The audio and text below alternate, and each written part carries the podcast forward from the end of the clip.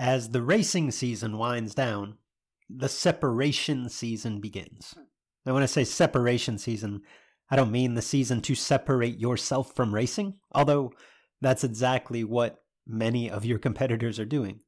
And that provides an opportunity for you to separate from the pack. Within This is Bracket Racing Elite, we focus on growth year round, but the gains, they're, they're small, they're incremental during race season for two reasons. Number one, because your attention as a racer is split, right? You've got upkeep, maintenance, travel, all the things involved with the racing season, in addition to a focus on your own growth. And because other racers are working hard at that time too. It's this time of year, this separation season, where putting in the work can really allow you a leg up on the competition. If you're serious about doing just that, and you'd like to surround yourself with a group of knowledgeable trainers and accountable peers with the tools, the resources, the wisdom to help you take that next step, and perhaps even with the occasional kick in the pants to keep you on track, this is Bracket Racing Elite is the answer. We've helped thousands of racers just like you take the next step toward becoming the best version of themselves on the racetrack. Elite can help you do the same. Enrollment is open as of Monday, November 27th, and it closes December 8th. Learn more at thisisbracketracing.com slash elite. Hello, everyone, and welcome to the Sportsman Drag Racing Podcast with Luke and Jed. I'm Big Jed Jared Pennington. He's Cool Hand Luke Bogacki. Thank you for finding us wherever you find your podcast and allowing us to be a small part of your day. The Sportsman Drag Racing Podcast will be a weekly review of what's happening or what has happened in sportsman racing. Luke and I will be talking about all of the hottest topics, drivers, and events in racing today.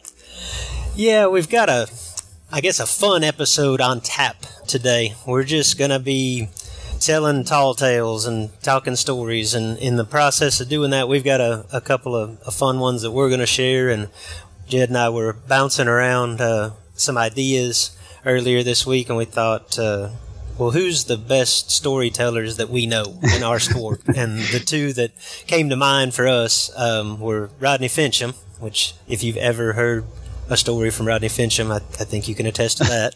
and uh, and also Gary Williams, who is uh, we both agreed is, is pretty comical. There's probably a lot of great storytellers, but those were the first two that came to mind. So uh, they'll be joining us today. But um, but before we get into to telling stories, we want to go through our normal routine. What's new and exciting, Jed? What what's up? Oh, Luke, it's really the same old, same old for me. Um, just you know, work's really busy and JJ's basketball. We uh, we went 0 for 3 over the weekend, so it was a pretty pretty devastating weekend. Uh, we we need to rename ourselves the Salukis. No offense, but easy. Uh, oh, sorry about that. That was a little jab, but we're struggling. Uh, we're, we're without a point guard, and um, my little man had four of our nine points in one of the games and went scoreless in the other two. So inconsistencies and no point guard. So uh, the the Wildcats are struggling right now, but hopefully we'll come out of it soon. So was this a was this a tournament? What do we have? Uh, how do we how do we get three losses accumulated in such a short period of time? Well, we've uh, we've had a couple of setbacks. We had one snow day, believe it or not, that uh, oh, okay. that canceled a game, so we had a make up there. And then we had a, a huge rainstorm uh, a weekend or so, or two weekends ago, and it caused cancellation of a game. So we ended up with one game Saturday and two games Sunday as makeup. And I see. It was a little more than we were prepared for, and we didn't handle it very well. So hopefully we'll snap out of it soon. Yeah. What, what about you? Well, I went on the, the trip that you stood us up for. we uh, our, our, I want to say annual because I think it's going to be annual now, but our inaugural guys weekend out golf trip last weekend. Uh, oh yeah, as you might imagine, good times. We ended up in Gulfport, Mississippi. We ate dinner in Hammond, Louisiana, which, if you have a map, is not on the way. Um, we just yeah. Well, we drove and we I just we just assumed we're going south. We'll drive till we get to the ocean, and uh, then we're like, why are we in Louisiana? And uh, yeah, we, we didn't study that very good. It probably added about three hours to our trip, but we were telling so many lies and stories in the car that it uh, it didn't really matter. We had a good time. Went with three guys that really suck at golf every bit as much as I do. Well, not quite as much as I do because I did lose the bet. Oh, but close. that's you not know, it was it was an entertaining um, gamble. Played with one guy, and I don't want to. Uh, I'm not going to throw any throw anybody under the bus and name any names. Uh, he's a racer. a lot of you guys will know him. I sliced the ball pretty good, Jeff, Yeah. and I got no room to criticize anybody's golf game. But my partner, and, and we played we played it was four of us. We played a two man scramble basically versus you know with with a lot on the line. I mean, like our, our massive nine hole bet was who had to buy dinner, and most Oh, of yeah. them um, prior to that included alcohol sales. But my partner, at one point, we are left of the fairway, which we, we didn't. Uh, but I was happy that we were close to our fairway. I mean, that was actually a really good start for us. It was a pretty open course. You could play from a couple fairways over, which Yep. really suited our games. But we were to the, the left of the fairway, and there was a tree further left of the fairway. and my partner aimed and hit the ball left of that tree. And we played his next shot from right of the fairway. Wow, yeah, I've is never a seen anything serious like that. At one point, I have a video uh, of of Clint. Oh, I mean, my buddy that will remain remain nameless, teeing off, and he is legitimately. I had the video because I couldn't. We were all laughing so hard. He was aimed at the clubhouse, which was a good two hundred feet from the fairway, yeah, and there happened to be there was probably a dozen people sitting on the steps of the clubhouse.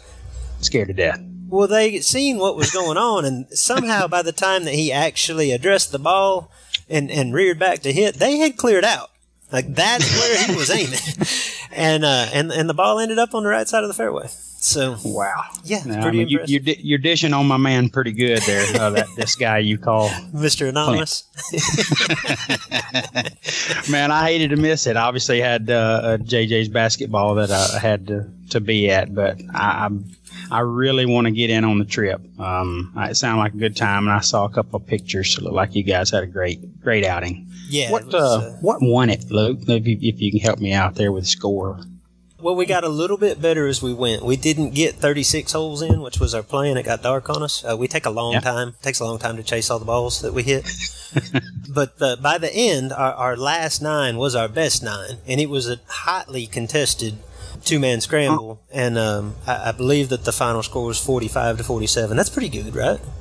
Wow, yeah, that's really good. I mean, that's um, that's I, I'm assuming it was uh, a 36 uh, a par. So uh, is that what we're So that's you're what we're working talking with? nine over through through, Yeah. nine.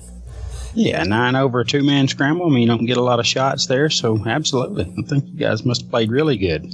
Yeah, yeah. We started off like 53 to 52, but we did get a little better as we went. If we'd have kept Sound like playing, there's no telling. We'd be close you either got better or kept score worse. One of the two.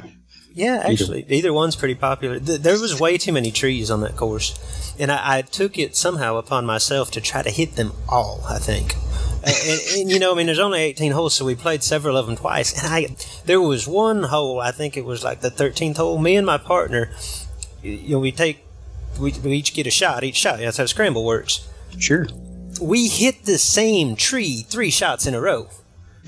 Uh, he hit it, and I hit it, and then he hit it, or, or vice versa. I think I hit it twice. In, in, in full disclosure, but yeah, no, we we really did. We had a good time. Well, that group, just like you, like we don't ever go and do stuff like that just to get away with the guys and, and have fun on our own. So it was uh, it was really enjoyable. I, I loved it, and I, I can't wait to do it again. So.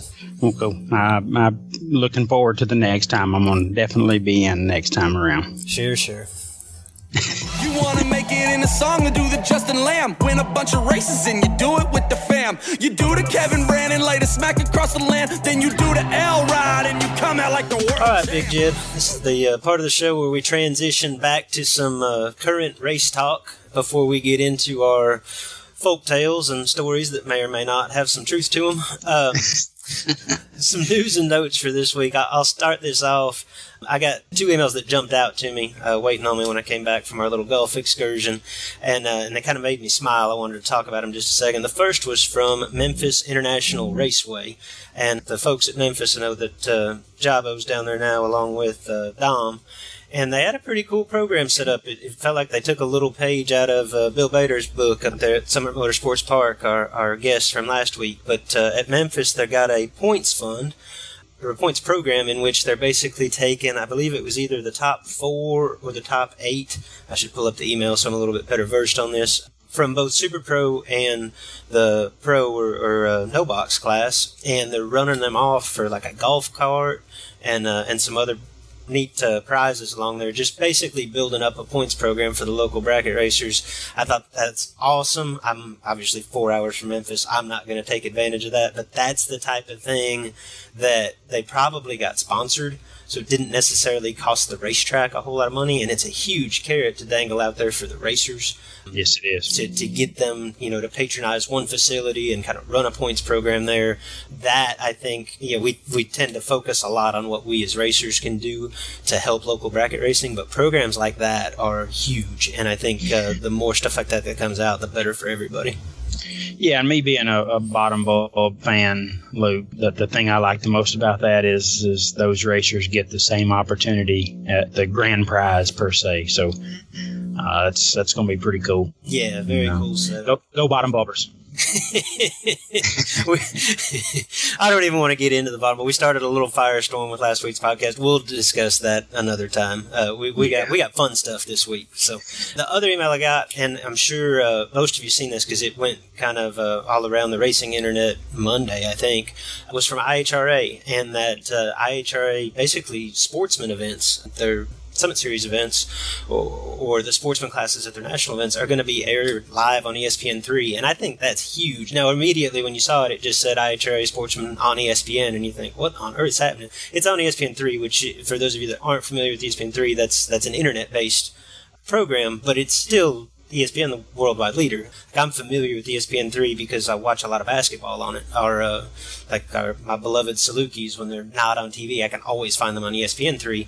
So in its infancy, like this program may not be much more than what we're used to seeing on Bangshift or on Motormania, but I think it doesn't take much to see the potential growth for this and it being centered around sportsman racers like i just i'm excited about it i'm excited to see IHRA taking the initiative there i am uh, excited for the, the stage that sportsman racing is going to be on obviously i hope that they use the opportunity to tell a good story and i hope that as racers like those of you that are that frequent the IHRA series, I hope you give them a good story to tell. I think this is an awesome opportunity. I was really excited to see it. Yeah, that's going to be really cool. The reach alone of ESPN three is is going to is bound to create some opportunities for some sportsman racers. So, looking forward to seeing how that plays out. Yeah. Hopefully, it, it helps participation and gets the word out and keeps IHRA moving forward. Yeah, very cool to see. And then I think what's going to become a recurring segment on here because a this race is kind of our baby and B, like this All-State race is taking on a life of its own. Like I just feel like it's got a buzz that's almost unmatched in, in sportsman drag racing right now. Like people are really getting behind this. It's just some updates on what's going on with the All-State race. Britt has, and Galen have brought on um, Dickey Performance Center, uh, the race shop there, to sponsor this deal, which I think is huge kudos to Britt because he has really taken this idea. I don't mean to single out Britt, Britt and Galen, have really taken this idea and run with it. And that's what it would take to make this work is really somebody behind it, really pushing it, really promoting it, yep. and creating this buzz. And they've done that. So I think that's really cool. And I've been kind of keeping up with the, the teams as they've kind of been announced. I know uh, I thought it was really cool what KB did with the South Carolina team, basically uh, yeah. announcing one team member a day and uh, and having a little bit of build up around it with a little bit of explanation. And, and I got fired up. I think it was today I saw that he put Scott Duggins in there for uh, the utility driver, and that's a name I haven't heard in a lot of years, but a guy I have a ton of respect for. So I look forward just to racing with Scott again and seeing him out there. But I, I thought the way that KB did that was really cool.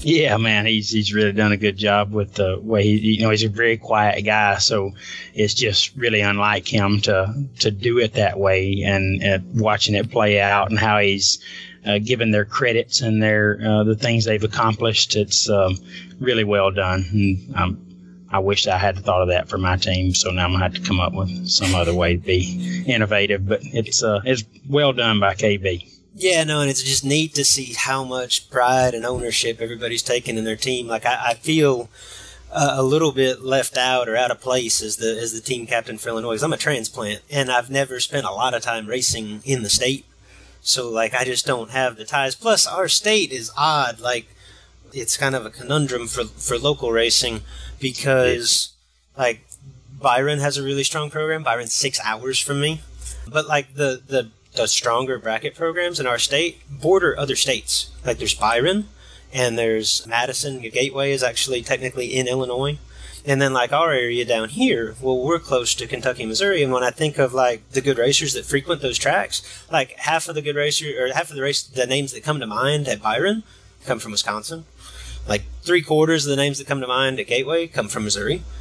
Our area yep. down here, a lot of the good racers live in Kentucky or Missouri. So it's, um, yeah, I, whatever. I, I, think we've got a, a, solid team, and I'm actually I'm going to use this opportunity to like announce my team, I guess, um, because I, the more that I think about it, and I've been not overwhelmed, but I've had a lot of interest in joining Team Illinois, which is great. Thank you. But the more I think about it, I think I'm going to take your tack, Jed. Here, I, I have a hard time displacing anyone that I had on my podcast team because it's almost yeah. like telling them, hey, you know, now that push comes to shove, this is really going to happen. I don't think you're good enough.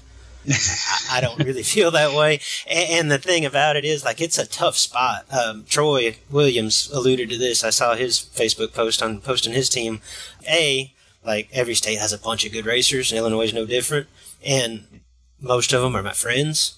So you, it's just so difficult to a pick the racers that you think are the best, and then b you're worried about taking somebody off. So my team is the same team that I talked about here, and if I remember off the top of my head, we have B Folk in the dragster, we have Andrew DiPiazza in the door car, Nick Folk in the stock super stock, Brett Williamson on the bottom. I'm going to run the 890 class, and as the utility, I'm going to put Chad Isley in there. For the female, I'm sorry, call me biased all you want. I'm putting my wife in there. And if, uh, obviously, I hadn't even discussed this with most of those people. So if they can't make it, we'll bring in alternates or fill those spots. But that's what I'm going to stick with. I'll, I'll make an official announcement at some point this week. But you heard it here first. Team Illinois is coming for them. yeah, I, I, I, will follow suit there. And um, the original Alabama Slammers, I've I've talked to all of them. They all plan to be at the event, so it, just wouldn't make any sense whatsoever to pick anyone outside of them. They're all going to be there. They're all ready and willing, so we will stick with that original team. I'll announce that soon. But uh, our female choice is racing Rachel Henderson. She will be added to the Slammers.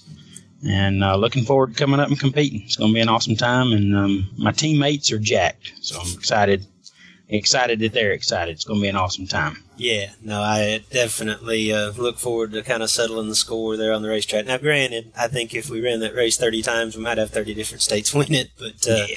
uh, it will be very cool and, and something very fun to be a part of. So, at any rate, kind of transitioning over today's show, like we said, we're going to have plenty of opportunity over the next 10 months to talk about actual racing as it happens on the racetrack. We're going to get started with that next week as we kind of preview the NHRA season before it gets started at Pomona. But today, we just wanted to take the opportunity to tell some stories. And in the process of doing that, we thought, you know, like, I know Jed tells an awesome story, but we got to bouncing back and forth and thinking, well, who else tells a really good story? And as we mentioned earlier, we're uh, for your listening enjoyment, we're going to have Rodney Finchum on here, Gary Williams on here, just shooting the bleep and uh, and having a good time with us here today. We had a couple of stories that we were going to tell as well, and I just like I told Jed, I'm, I'm going to go first here because of the four people that we've got sharing stories today, I am by far the least entertaining. So if I try to follow Jed or Gary or Rodney, I'm going to sound like more of an idiot than I'm going to sound like right now. and I actually had a couple of, of stories I was going to tell, and I just feel I now that I see kind of what we've got coming today, I need to get out of the way. So, Jed, what I'm going to do, I'm going to let you pick. I had like three stories that I think are mildly entertaining, and I'm just going to give you the, the, basics, and you pick one, and that's all I'm going to do today. So, I've got a story okay. about a buddy of mine that that crashed at Hallsville and went on to win the race. I've got a story about when I was in my younger days giving my father gray hairs, and if his namesake ever does anything like that to me, I don't know what I'm going to do. Bless my dad's patience. and then, I, and I've got a story about leaving home with enough money in change to fill up my motorhome and going to a. It wasn't the million dollar race, but it was a race where you're going to spend thousand dollars, and I had like twenty bucks in the bank. so that was an entertaining one too. One of my stupider moments, but an entertaining one. So I'll let you have your pick. Where are we going today? All of those stories sound entertaining and, and intrigue me uh, greatly, but you started off with a story of a guy that crashed and then went on to win the race. I'm assuming that he crashed in the same race that he won. So I believe I'm going to have to hear that one. That's a good one. I'd actually like not forgotten about this, but I hadn't told this story in a long time. And when we were having our most embarrassing moments conversation, Stephen Hughes, my old buddy, the shoe from Texas, had a had a little comment on Facebook reminding me of this race, and it wasn't really an embarrassing moment for me, but it's a funny moment. Um, what happened? This the Southern Super Ten series was a, a series that used to run in, in our area. It was Texas, Louisiana, Mississippi for the most part back in early 2000s. Um, you know, big dollar bracket series, and it came to Hallsville, Texas, which was about two and a half, three hours east of where I lived at the time. And uh, so we go out there, and it, that series, my clique in that series was the the Lopez brothers, Jeff and Robbie, and Rocky McLean and Daryl goes. We we travel all these races together. So we get to Hallsville, you know, Thursday evening or whatever for a three day race, and uh, the Lopez's were good buddies with this fella. His name's Chad Hankins, and Chad still races. He's an awesome guy, but we called him Dead On which was one of the nicknames that Robbie Lopez bestowed on people, and, and I Robbie was like the the master of the nickname. Like he, Dead On came from Rodney, uh, or came from Robbie because Dead On went dead on a lot. You know what I mean? And, and it would tell you that he went dead on a lot. So hence that. And we raced with a guy named uh, Danny Allen that was like super aggressive on the starting line and dialed his car real tight. And he made a lot of good runs. Like he would miss badly, like all of us do. But when he was on, like look out, you know, it's gonna be like sub five package. So Robbie called him Sub Zero and, and, uh, he called Daryl Goes' his little brother Jason Montgomery. And I really don't know where Montgomery came from, but it stuck. You know what I mean? Like all of that came from Robbie. So at any rate, we, we get to the track and dead on. I think it was his birthday or something, and he's grilling out. Everybody come on down. We're gonna have steaks. It's gonna be awesome. Y'all come down. Yeah, everybody's invited. Come on down. Come on down. And I didn't really know dead on, but I, you know, I was buddies with Robbie and Jeff, and he was buddies with Robbie and Jeff. So come on down and eat, right? Yeah. So he grills out steaks, which was fantastic. And and actually, he's still cooking, still cooking for me. He brought down at Huntsville the week before the million. He brought me down some bacon wrapped jalapenos that I, they still make my mouth water. But at any rate, back going back 15 years, so he's cooking out steaks, and uh, I noticed that he's got like his thumb all duct taped up.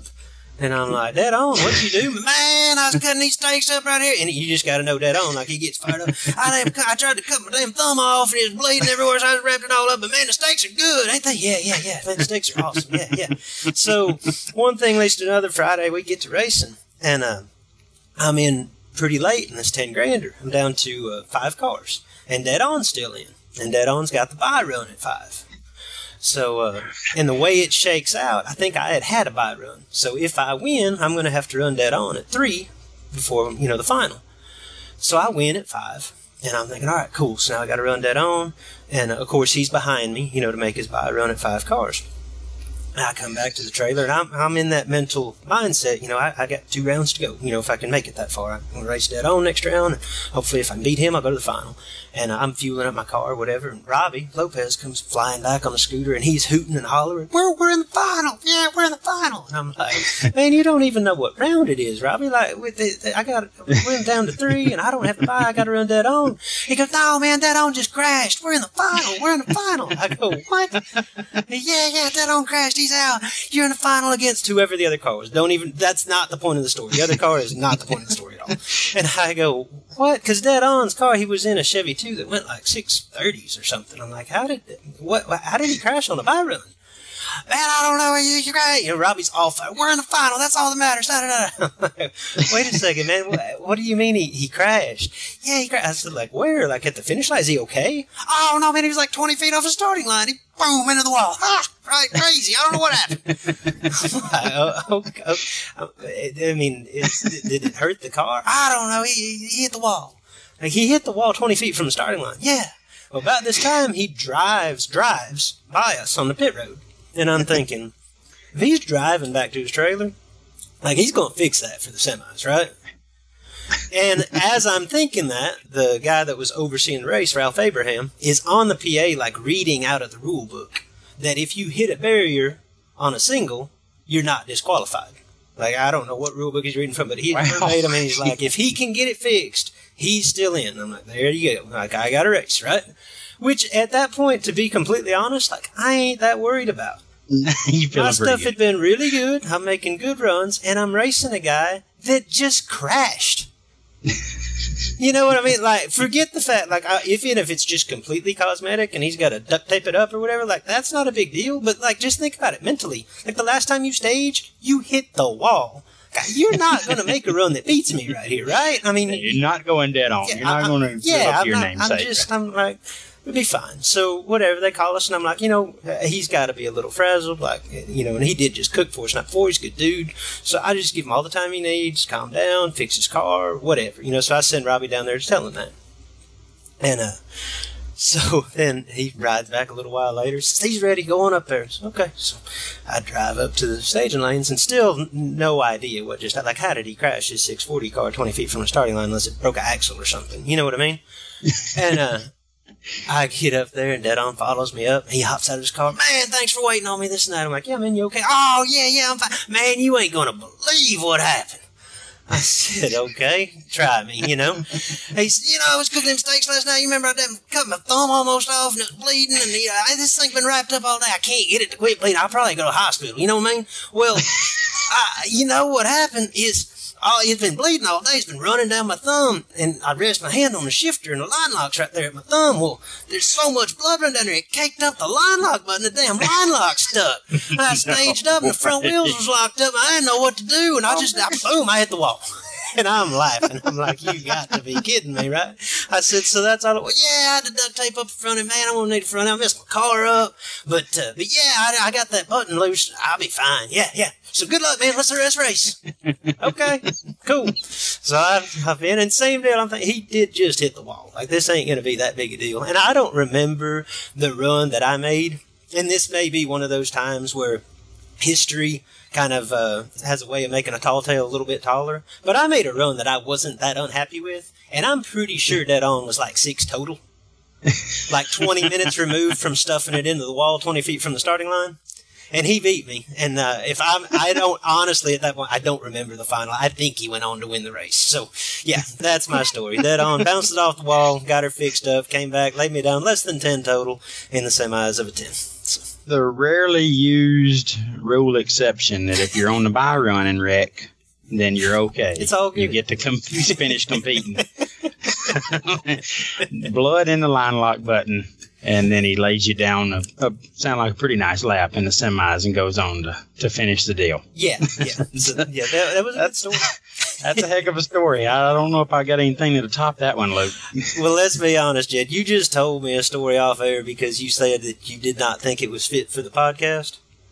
And I'm going to force you to tell it on the podcast because I literally fell out of my chair laughing at you. So I want to tell that one. huh? I want to tell that one, huh? Yeah, so let's talk about your first national event experience. Now, you shared a little bit about your first national event back on episode triple zero, Yeah, but you somehow story. left this part out. Yeah, I, I didn't really talk about what helped me get to that point. So, uh, you, in, in order to, to get to round one, you have to go through a series of things, and um, I, I did that. So, it's uh, it's the Gator Nationals. It's 2006, and I ain't never been to nothing like this uh, from a driver standpoint. So, Woody Adcock and Sherman Adcock told me they want me to, to drive the Valvoline uh, Pontiac in a couple of races in Super Stock. He says, "Won't go to the Gators." Well, Woody, I can't go to the Gators because you know I've never never run anything like that.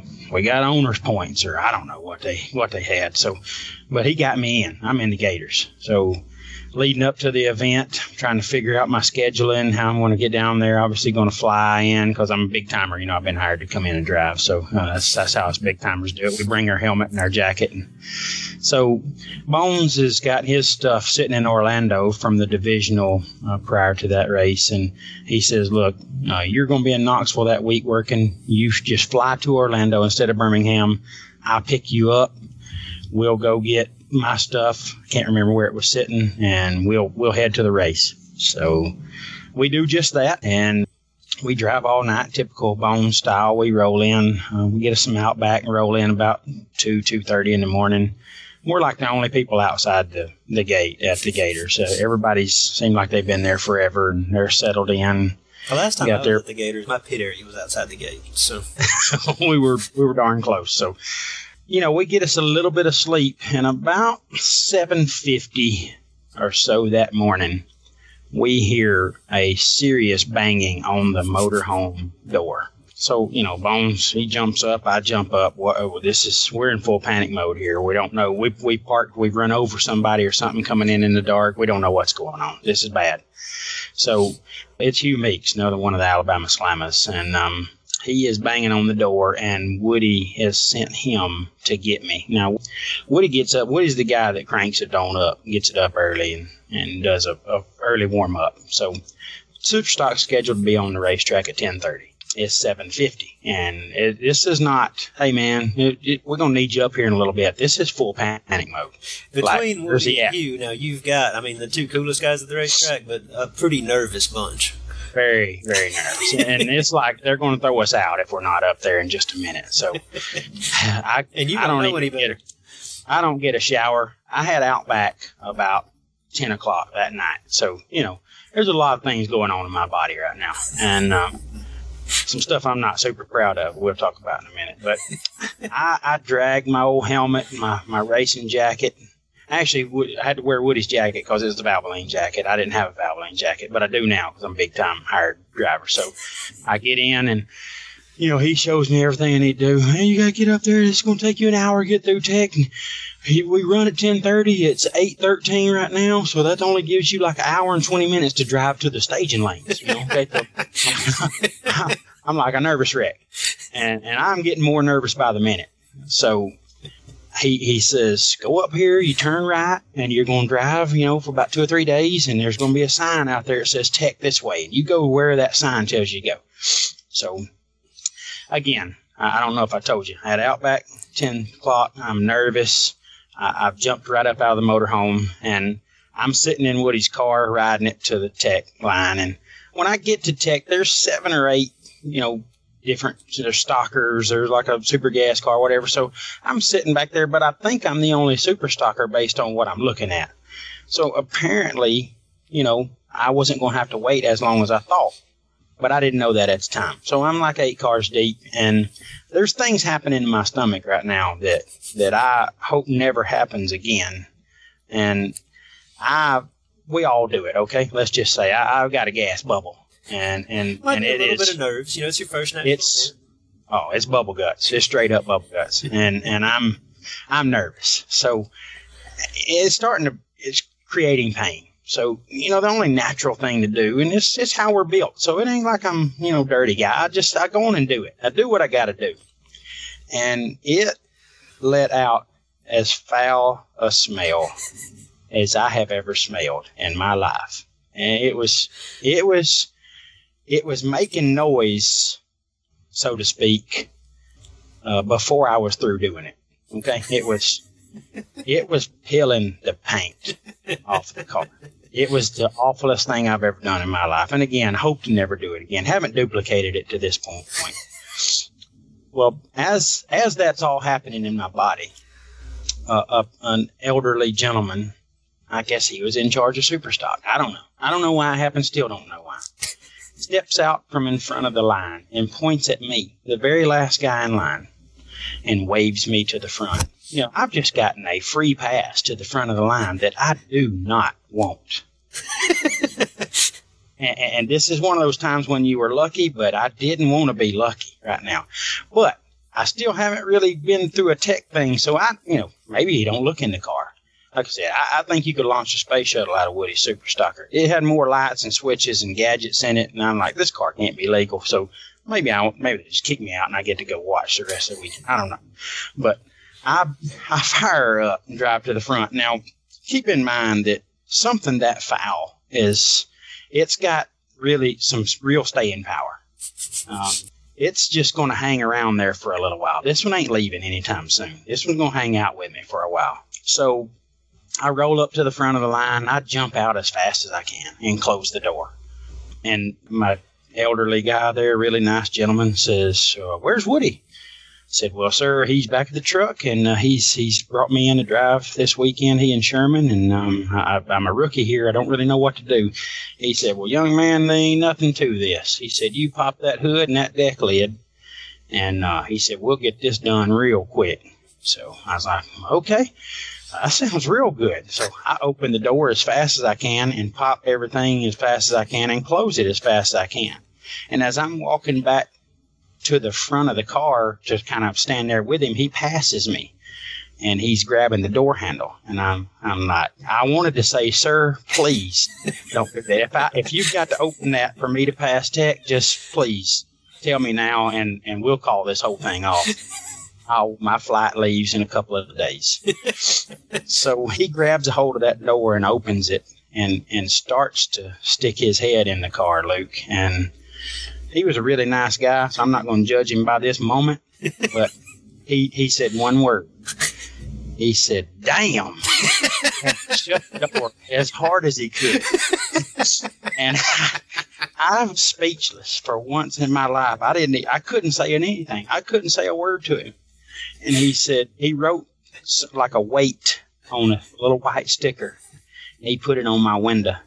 And he said, Here, take this, this, and this, and go here, here, and here, and you're done. I said, That that's it, sir? He said, Son, that's it. You're done. Head on out. so I I shut everything. And when I got back in the car, you know, it hadn't much, not much time's passed. When I got back in the car, I mean, I obviously knew why he said what he said. I muscled up and jumped in there and rode back to, to my pit. And so I've been gone four minutes total. I'm at the Gators and I'm late for tech, according to Woody. I've been gone four minutes total. When I get back, Woody meets me at the car and, and calls me things that I wouldn't let a grown man call me, but I'm a little nervous, so I'm just taking it. And I'm, you know, the dip spit, it's it's flying in my, it's flying in my face. I'm dipping with him at this point. He's trying to spit it all out in the in the middle of it, but he ain't getting it all. I'm I'm eating some of it. And he says, "What in the are you doing? I told you, you stupid. Go to tech, and you we're gonna miss our run, Woody. Woody, I, I've been." I've got all that. No way. There ain't no way in hell you've got to tech and got back here this fast. I said, Woody, there's a white sticker. He just put a sticker and handed me all this paper and he put my weight and he said, You're good. And and he said, How did you do that? I said, Stick your head in that driver's seat right there and you'll figure it out real quick. and I walked to the front of the car and threw up. I was so sick nervous.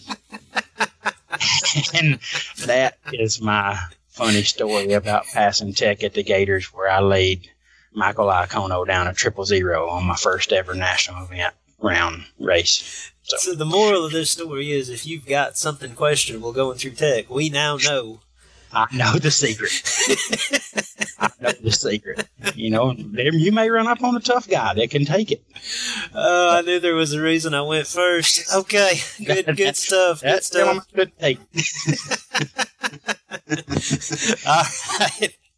Up next, we have got a couple of wonderful guests. I think the majority of our listeners are familiar with Gary Williams. If you are not familiar with Gary Williams and who he is, what are you doing listening to a podcast about sportsman drag racing? Um, Jed, our other guest, I, I know, I think he's kind of uh, Facebook famous with, uh, what is it, Fast by Finchum? Fast by Finchum, yes. But for our listeners that may not know Hot Rod Rodney Finchum, just give us a brief rundown of what we're getting into here. Well, Hot Rod is uh, is a guy from uh, Northeast Tennessee, and he speaks straight up hillbilly. Uh, he's he's got as different a tone and sound as you've ever heard in your life, and this guy is super entertaining. You're gonna have to you're gonna have to listen closely because he's gonna give you phrases that really might not make any sense to you till you just stop and think about it for a second. But super talented racer, but has done it the hard way, for lack of a better way. And uh, it, it's a guy that a guy that you'll enjoy listening to for for sure. Absolutely. All right.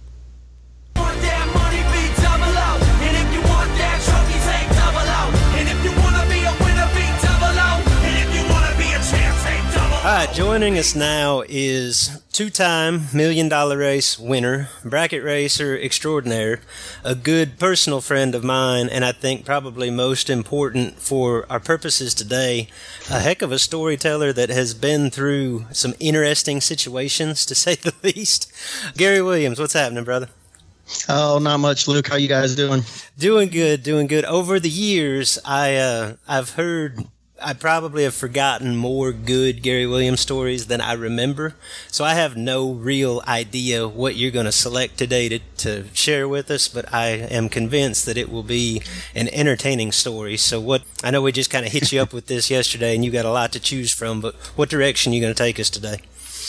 Oh man, there's so many times when you go back hanging with the Sologis and my brother in general, and uh, the extra sauce that we might get into and stuff. Stuff gets out of hand and crazy sometimes. So just trying to remember some of the good ones is the hard part. But we'll pull stuff, some stuff out the hat, like uh, you know, well, the good ones and the bad ones, I guess. It seems like every time, like the, at least for me, the older the stories get, like the wilder they get in my mind. So I tend to go back and try to fact check myself, at least when I'm going to talk to this many people. Like I remember when when John Furr passed away, I wanted to make like a Facebook post about him, and I what came to my mind was I've only raced him once in my life, and it was the semifinals at Norwalk back when that was IHRA, you know, that was the biggest IHRA national event. And I swear to you, my memory was that I was like two take one and my win light didn't come on. And I thought, you know what? I'll just screenshot that round. It's still got to be on Drag Race Central somewhere. You know what I mean? Like that. That was a bad dude. And I Right. found it. And I was like eleven take six. Like I made a decent run, but I wouldn't Right. bet you anything. I laid down like less than five total. So I, I ended up not using it at all. So Yeah, it got tweaked up just a little bit. yeah, time has a funny way of doing that. So. but anyway, Uh, G-Dub, not to uh, not to take the spotlight away from you, G Dub. What uh, what you got for us today? So if we go back in the late '90s, I was running around with a a wild group to say the least. When you talk about the Sologi brothers, I mean, they went to a party and a race broke out, and uh, we just traveled all over the country. And their biggest thing was to have a good time and stuff like that. So the racing, not saying it was secondhand, but it was it was something that was never really thought about. The main objective was to go have a good time, and but once we got there, they were 100% serious about winning. You know Good guys. those guys there, man. Yeah, yeah, they uh, their give a darn was normally broken. I've got Man. some good Andy Salogi in, in particular stories. I don't think any of them are fit for the air, but I, I do have some good memories. That's the hardest part is editing them. That is tough. they go from, you know, stuff you can't believe and stuff that couldn't be true, but you can't make none of them up. I mean, you- you're riding around with them guys, and they, you know, get a little bottle of something there to drink and a spotlight, and they think a Cadillac rental car is a, a, vehicle to go chase deer and stuff through the farmers' fields. So when that's stuff like that, you just can't make up, and you take a North Star Cadillac and wide open to a farmer's field, not knowing what's over the hill or when the tree line's going to be there, and and the guy driving shouldn't be driving, and uh, you got a spotlight hanging out the window burning ticks off the deer's butt. It's just something that makes it a little little stuff to choose from. Or it's getting harder to do. yeah, yeah, I'm sure. I'm sure there's plenty of stories like that running around with those boys.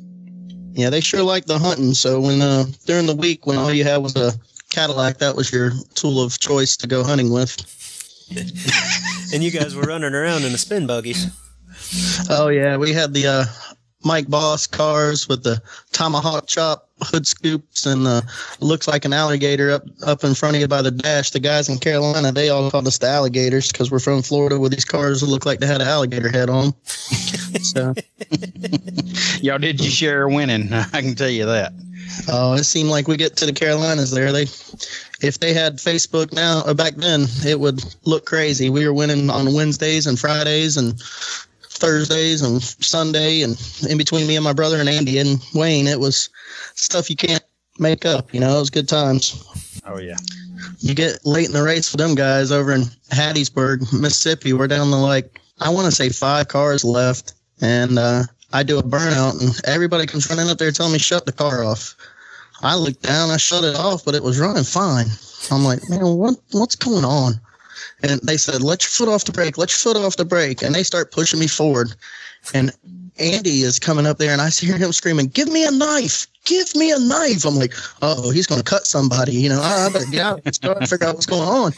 And when I go to get out, they're like, "No, no, no, stay in the car." And by that time, Andy comes walking by me, rolling the parachute up, and says, "Go ahead." Cut the parachute clean off the car, and he's like, "Yeah, go ahead, you got it." I won that round, but I wasn't able to win the race. But we had to tie that parachute back on. That was safety. so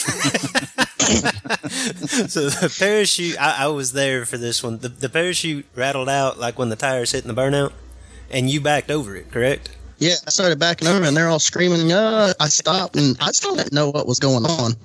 So now they make me push the car off the parachute, and Andy, the starter's rolling it up, and Andy's yelling. The starter hands Andy a knife, and he cuts the parachute off Y'all as flush in as he could Mississippi. back of the car. and when I realized what happened, I was like, "Oh, well, uh, they're not going to let me run." And the the starter walked over and got in the middle of the lane, and I'm like, "It's eighth mile and quarter mile track. I'm good with it." so, I mean, nowadays, you, certain tracks that that wouldn't happen. That would fly. Yeah, and with the all the internet, all that stuff, with the live feeds, you definitely wouldn't get away with that. Yeah, my buddy Luke there. First time I ever drove his car, I want to say we're in Valdosta, and uh, he had a crazy little Vega. I want I want to say it was like yellow and all colors back then. Yeah, yeah. We used to have the straight up McDonald's sponsorship. We was just missing the arches. Yeah, it was uh, yeah definitely colorful, let's say the least. And uh, I, I get seated off in this thing, and we're talking. I'm going to run it in foot brake, and all's good. Well, I pull it up there to the lane. Luke comes over. He goes, "Hey, if this thing feels like it runs over a small dog when it leaves, that's normal." I was like, small dog. This thing left and it barked at me a little, turned a little left, and we're good. We went on down the road. I come back, I was like, it did. Now that you say that, just like we ran over a small dog. But I haven't heard Jared's comment or Jared's dad running over the track dog. I, that one's got to come Yes. to point sometime. That was a sad day. That same weekend, Luke closes, comes up there and says something to me in the water box like, man, everybody's fast. And he closes the door and turns around and tells my brother, this is where Gary crashes the Vega. I went down there, hit the brakes, and had it all kinds of not straight. But that wind light came on. We were happy it could be. It was still rubber side down. I have faith in you, G Dub. Sounds like it. It wasn't like you stopped me. You just said this is where it crashes. you were the guy that told me it was fast out. Yeah, exactly. I, I laid the template for you. Yeah. Hey, Troy, watch this. Yeah. That was the same track where uh, Bug McCarty threw Troy in his in his pickup truck. I said, "Hey man, drive the drive that gamblers race for me. That'd be cool." And then proceed. Troy agrees, of course, because I ain't never seen Troy back back off of much of nothing. And then as he's pulling into the water for first round, Bug leads down in the car and says, "Hey man, be careful! This thing tried to hunt the wall." And Troy shuts it off and looks at him and goes, "What? Yeah, man, that's why I wanted you to drive it. I can't get this image down the racetrack." Is it just me or does it still hunt the wall? yeah, I just wanted to see what it did. Oh man. Yeah. Yeah, but y'all were telling the stories about um your worst embarrassing stories there. I, I felt like Peter, me and him started our real, our racing career off on totally the wrong foot. As soon as I got a vehicle that had reverse, I took off in reverse. I Wait ran a juniors. minute. Those things Wait a minute, G Dub. Now, now the You're fun trying to tell me that you did that too? Oh yeah, and and the, the it was my first round of eliminations in a real vehicle. No. I made some test runs now, and everything was good. Well, I was doing exactly what he was talking about. I was going deep, but that was red, so I had to bump it backwards into the pre-stage just a little bit. yeah, well, I got all hyped up come first round, and I moved my right foot to the floor and left the old brake up there, and it just peeled out as hard as it could peel out in reverse. And it was a, a Chevy 1500 truck, you know. And I just reached up on the column and moved that thing from R to D, and it went from spinning backwards to spinning forward. And uh, I peeled out, but I wasn't able to take a wind light out of this deal. I, there was not a chance, and I could ever do that. He, Yeah, I'm still trying that's to how figure Peter out makes people them wind that lights come on. yeah, that that was the most amazing part of that story was that he got a win light.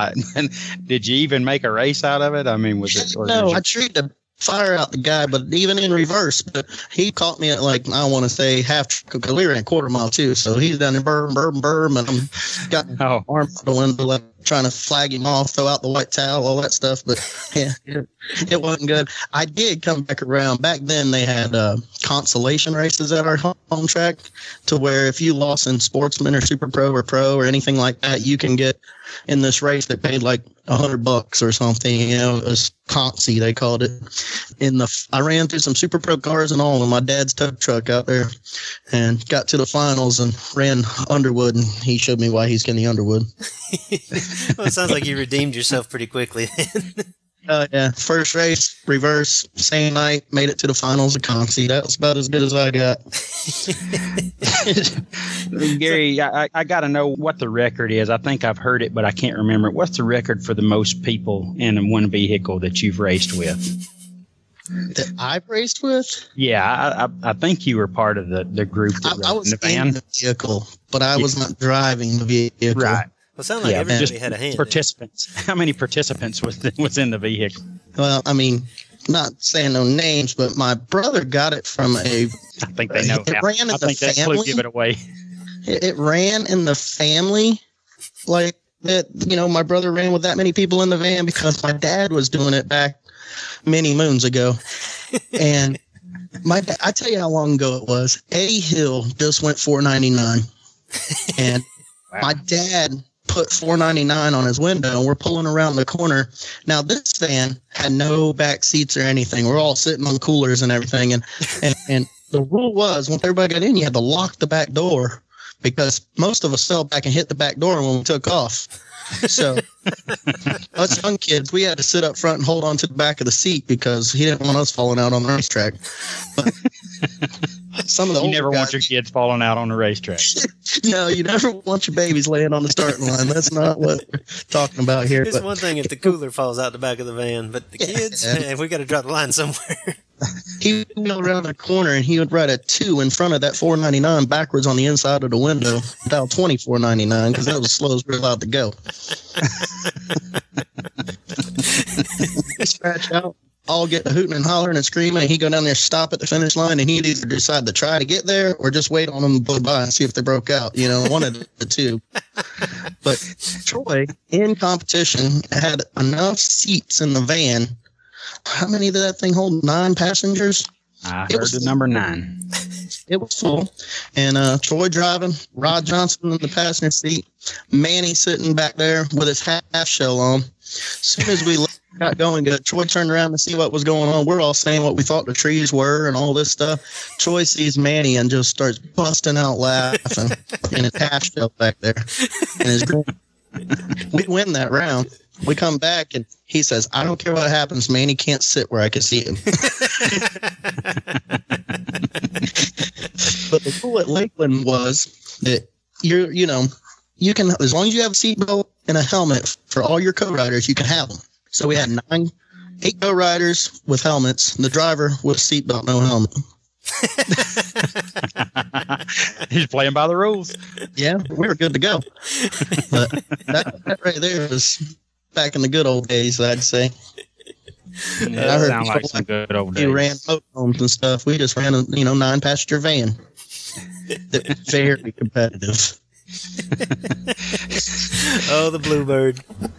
Oh, That thing right there is rounded NASCAR tracks and won all kinds of races. good stuff, Gary. Good stuff. We've uh, between you and, and, and Rodney Finchum, we've uh, we've definitely got an entertaining show for the guests today. Man, thank you for coming on. We'll get you back on later this year. I'm sure you'll win something major that uh, that we'll have to talk about. We'll bring you back on the podcast, buddy. Thank you for joining us tonight. I sure appreciate it, guys. Thank you for having me. All right, take Thanks, it easy, G-Dub. This is my moment. I'll be all about that Wally. I'll be all about that Wally. I'll be all about that Wally. Man, I came for the gold. All right, joining us now is uh, one of the best guys in racing. He's uh, he's very talented on the track. He's one of the best storytellers I've ever heard off the track. He's a part-time announcer. He's a crew chief. He's a little bit of everything, but just an all-around awesome guy fast by Finchum's very own Rodney Finchum. Hot Rod, welcome to the show. Hey, it's, uh, it's an honor to be here. Uh, it's always uh, uh good to hear from my good old buddy Jared Pennington and uh, Bogacki. Uh, like I say, it's an honor just to be associated with you two. You do so much for what we what we love, and we all appreciate it. We uh, appreciate that very much. Yeah, pleasure is ours, Hot Rod. Always a, a joy to get to talk to you and uh, and hear some of your experiences. That's why I think I'm. Uh, it's probably what I'm most looking forward to today, to be completely honest. yeah, that you know the listeners. Um, I think most of them are going to know who you are, Hot Rod. You you're a guy from uh, Northeast Tennessee that. Uh, just races hard and, and has a, a fun life, but man, you've done it all. I mean, you have done it all, and I'm looking whatever you brought to the table today. I'm very much looking forward to. Well, sure enough, I people that's known me and not known me and and all my life I've rode in and just a little bit of everything that you can imagine from wagons pulling wagons on dollies uh, uh, for uh, tubs and S10s and you know you just name it like you said uh, just good old country boy born and raised in racing. I've enjoyed it all my life, watching my dad do it growing up. You know, obviously yeah. got Jake now, uh, tag teaming a little bit with me, got Ryder coming up on the bottom here. So, uh, man, it's been a roller coaster, but I wouldn't have it no other way.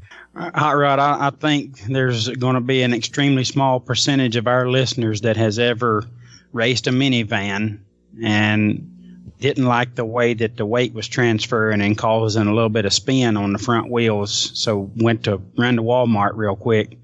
Did you buy basketballs or footballs to put in the back of the chassis?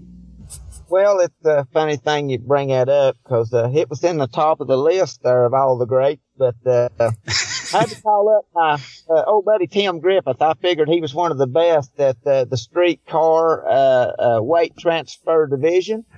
And sure enough, he put me on those high dollar Walmart basketballs. Basketballs.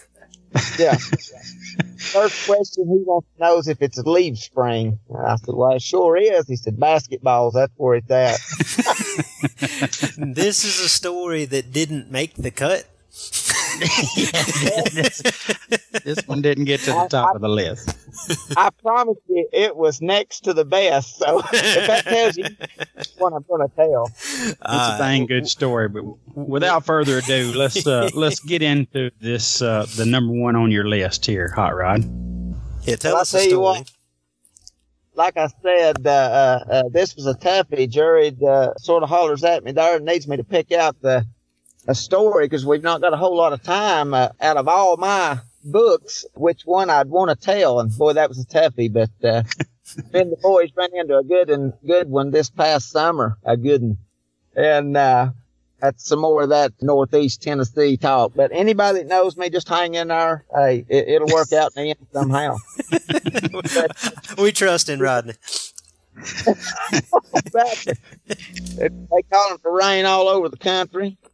So uh, we're trying to find a dry racetrack. So uh, looks like uh, the two best options is Greer, South Carolina, or Farmington, North Carolina. So we head out there Saturday morning, headed to Farmington, and last second decision, I decide that Greer looks better.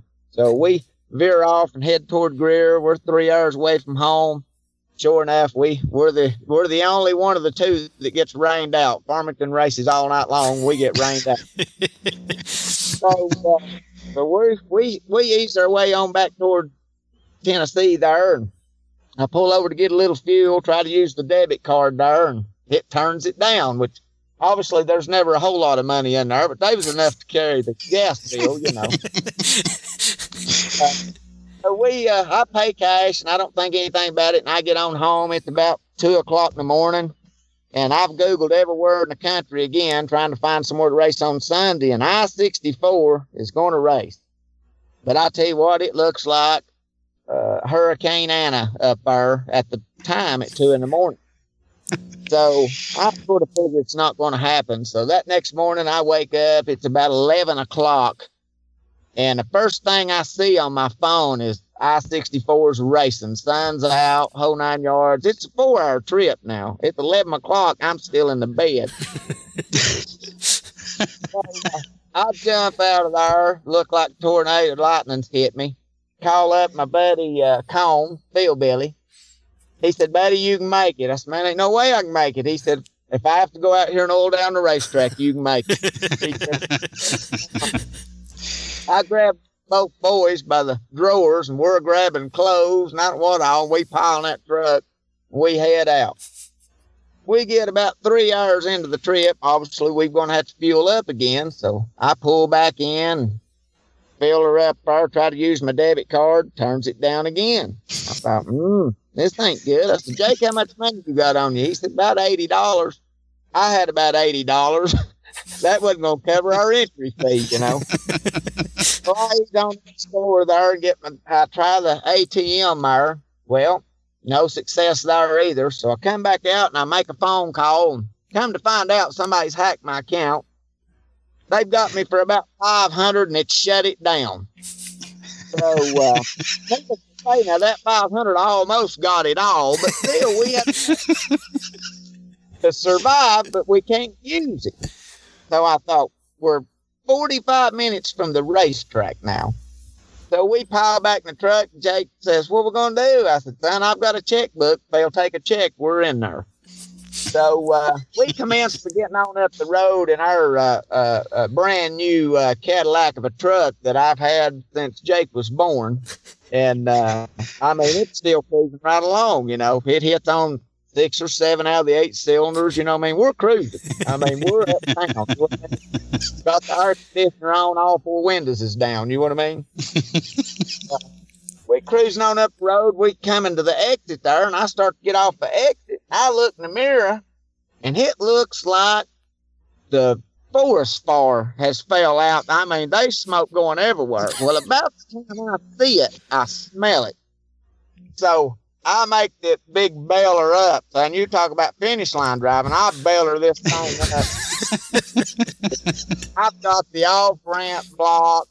The interstate's backing up. When we pull over, I said, Jake, get Ryder out. Truck's on fire. he said, what? I said, the truck's on fire, son. Get Ryder out. so they bail out the truck. I pull the hood. They fire comes out each side of the hood. safety first. I've got water jugs in the back, you know. So I jumped in the back, grabbed me a couple of water jugs to get the fire put out. Now, needless to say, about five minutes has went by and we're in panic mode here. We've got 50 gallons of alcohol in the back of the truck and the truck's ablazing. this that ain't good, Rodney. Like I say, we've got the we've got the off ramp blocked, the interstate's backing up, we're about four or five minutes in, and I hear sirens. So I don't know if I've been on fire for a little while and somebody's done called it in, but within five minutes, I've got emergency trucks, fire trucks, state troopers. I mean, we got stuff going on right here. The helicopter's on its way. Hit this TV six is on its way. There's stuff happening on the interstate up here. So uh, after I get it put out, I think this guy says, buddy, he said, you had a fire? well, I'm thinking I have. You know what I mean? I, you know, I've got traffic block blocked for about 10 miles, looks like. You know what I mean? I'm pretty sure I've been on fire. I said, let me get you this thing. I jump in the truck there. Well, obviously, when I hit the clutch, it just falls to the floor, hit, burnt the line in two, and it's hydraulic clutch. So I ain't got no clutch. I kick her in neutral. She fires right up, purring like a kitten. I her back down. I said, buddy, I said, I'll tell you what. I said, if you'll go up there and block that intersection up there, I said, I'll get this truck off the road for, for you. He said, Hey, you gonna get it off the road? I said, Don't worry about that. You just block the road. I ain't gonna be able to stop. Got no clutch. they take fire trucks and safety trucks and I don't know what all, and they block that whole intersection off for me and they give me the go ahead. Well, I, I told Jake, son, get Ryder back in the truck. He said, Daddy, he won't get in. I said, Why not? car. I said, Ryder, son, truck. We ain't got time to talk about it. You got to get in the truck. It's okay. So we finally talked him into getting that back in the truck. So get him buckled in there. I throw that thing in low gear and I go to cranking it. It looks like we're on a, a, a mad bull. We're hucklebucking. This thing finally cranked up. hucklebucking? Is that what you yeah, it's hucklebucking. I'm telling you, it's uh, heads and they're going on, you know, trying to crank. So, uh, like they would look like we're on a mad bull. So I get that thing fired up, get her going up through our speed shifter and get her in second. But now I'm to the I'm to the where they've got it blocked. So I make the little right there. Well, there's a big truck stop right there. Well, as we're going, all the gauges are good. It's running fine. You know, boy, it's still smoking where it's been on fire, but everything seems to be in pretty good shape. So, other than the fire, it seems to be in good shape. Yeah, it, it, it, seems to be fine. He said, Dad, ain't you pulling over? I said, Son, if we pull over, we're not going to make the races. I said, We ain't got time to pull over now. We're going. So when I look back to me, I give them old boys a wave and left them standing back there on the road now, and they've got everything blocked from interstate. I don't know how blocked out. Then we go out of sight, smoke just a bulling out of this truck. So we still got the same problems now. We ain't got no clutch. We got to go right through the middle of town and we still ain't got no money. We don't even know if we can race if we get there. We roll into the racetrack. I, I speed shift this thing. Every red light we come to, I'm having to kick it neutral and cut it off, you know, and then same deal, put it in low gear and huckle buck out there while it cranks, you know. So I can imagine. Hucklebucking, you know. I just imagine what people's thinking at the red light. You know, I, this cat's pulling a race car and can't drive this truck.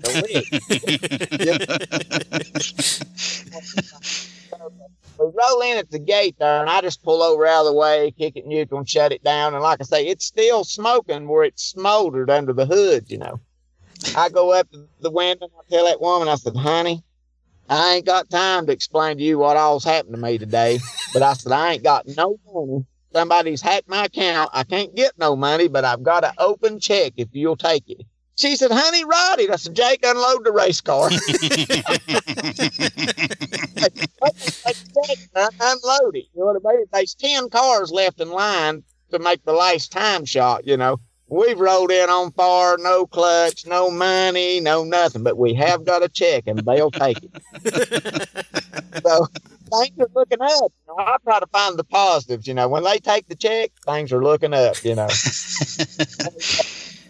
needless to say, we roll in there, we double up, we cruise through a few rounds there. I finally do my normal about third round, get just wore out, you know. But I've been working on the truck between rounds because I mean we still got to drive back home whenever this whole shebang's done, you know. so while Jake's doing a little bit of racing, I'm working on the truck. Next thing I know, he's sitting in the final. So shoot, here we are, you know. I've borrowed every hose clamp that the racetrack owns. If, if somebody had a race car and had a hose clamp, I had it. I finally get this thing back together Jake, he fools around there, wins the race, wins us a little bit of money. So we go down there to get our money. They pay us with a check. we got we got eleven hundred dollars in our pocket and can't spend a nickel of it. so, I, to this cat, what's went on, you know. He said, well, he said, uh, he said, why don't we just write you a smaller check and pay you a little bit of cash? I said, boy, we're we're working on something now. You're working with me. now, I gotta ask, did they just go ahead and take your entry fee out of the winnings? Because I love you, Rodney, but if I'd have been a race promoter, that's probably the way I'd have handled that. yeah. I think I would have had to do that. Check up and subtract that right off the bat. That's good. I mean, they were working with me. You know what I mean? Uh, I mean, Hats that's off to like the good people at I 64, right? Oh, yeah, they was working with me. You know, I mean, I rode in the truck half on fire. You know what I mean? They they was working with me. You know. So, uh, but I'll tell you what, uh, we finally did limp this thing back home the next day, and uh, made a memory for life. I can only imagine what the fire people thought when I went out of sight. that boy will never make it. Is what they thought. they they thought we hope he makes it to the next town before that thing catches on fire again, so Yeah, they don't get out- call us. They, Get out of our jurisdiction. they call somebody else. I don't know if they're glad to see me going or in shock or what. You know what I mean? well, that one sure didn't disappoint, Hot Rod. I have not heard that story. That was that was one of your all-time best. Well, like I say, uh, I scarred Ryder for life. He he don't hardly ever want to ride in the truck anymore, and to roll in there. And like I say, Phil Combs and all the the the gurus were trying to help me in the whole nine yards. Then Jake finally does win the race, you know. So at least we got something out of it, and we did limp that thing right on back to the house, still purring like a kitten. Hucklebucking and everything. Hucklebuck, and I'm telling you, son, we've got it going on. I'm telling you right now. Well, Hot Rod, that's an awesome story, and we can't thank you enough for, for sharing it with us. Uh, again, for the listeners that that might not be aware of, of Rodney and his past, um, look Over up. here, Yeah, we, we got you. Look up "Fast" by Finchum to all the listeners, and you'll you'll never have to wonder who this is again if you don't know already. It's worth your time. Well, Hot Rod, thank you so much. Well, like I say, uh, uh, it was an honor just to uh, just to talk Williams and get to tell a little story. And like I say, uh, just old country boy trying to make it racetrack to racetrack. You know what I mean? Uh, wouldn't have wouldn't have it no other way. You know, watch. You know, enjoyed it with watching my boys grow up and uh, and to watch to come. You know what I mean? We're we're prime examples. Uh, it don't take a whole lot to have a whole lot of fun. Absolutely, and you uh, you still got the best to come. You you raising uh, one heck of a racer in Jake Ball, and you got uh, you know Ryder coming up, Firestone coming up pretty soon. Here he'll he'll be killing them too. Well, like I say, uh, I look forward to it. And like I say, once again, we can't say enough about what Jared Pennington and Steve Stite and uh, Bo Gacky and people like you, uh, what you do for our sport. That, that, that's what it's all about. And, I humbly, appreciate all of it No, for it's, sure. it's all about people like you, Rodney. Thank you for coming on and sharing your story. We've uh, got thousands of listeners that uh, can attest to that. At least they can if they have half the passion about this stuff that you do. So thank you, man. That was it was a blast. It was fun, and uh, we enjoy having you on. All righty. If you need anything else, let me know. And I sure do appreciate you. All right, Thank you, care, Hot Rodney. Rod. All right. Bye bye. This podcast has been presented in part by Racing RVs. At this point, you should know about Racing RVs and what they're all about. They support sportsman drag racing at an unprecedented level, and they've helped hundreds of racers just like you.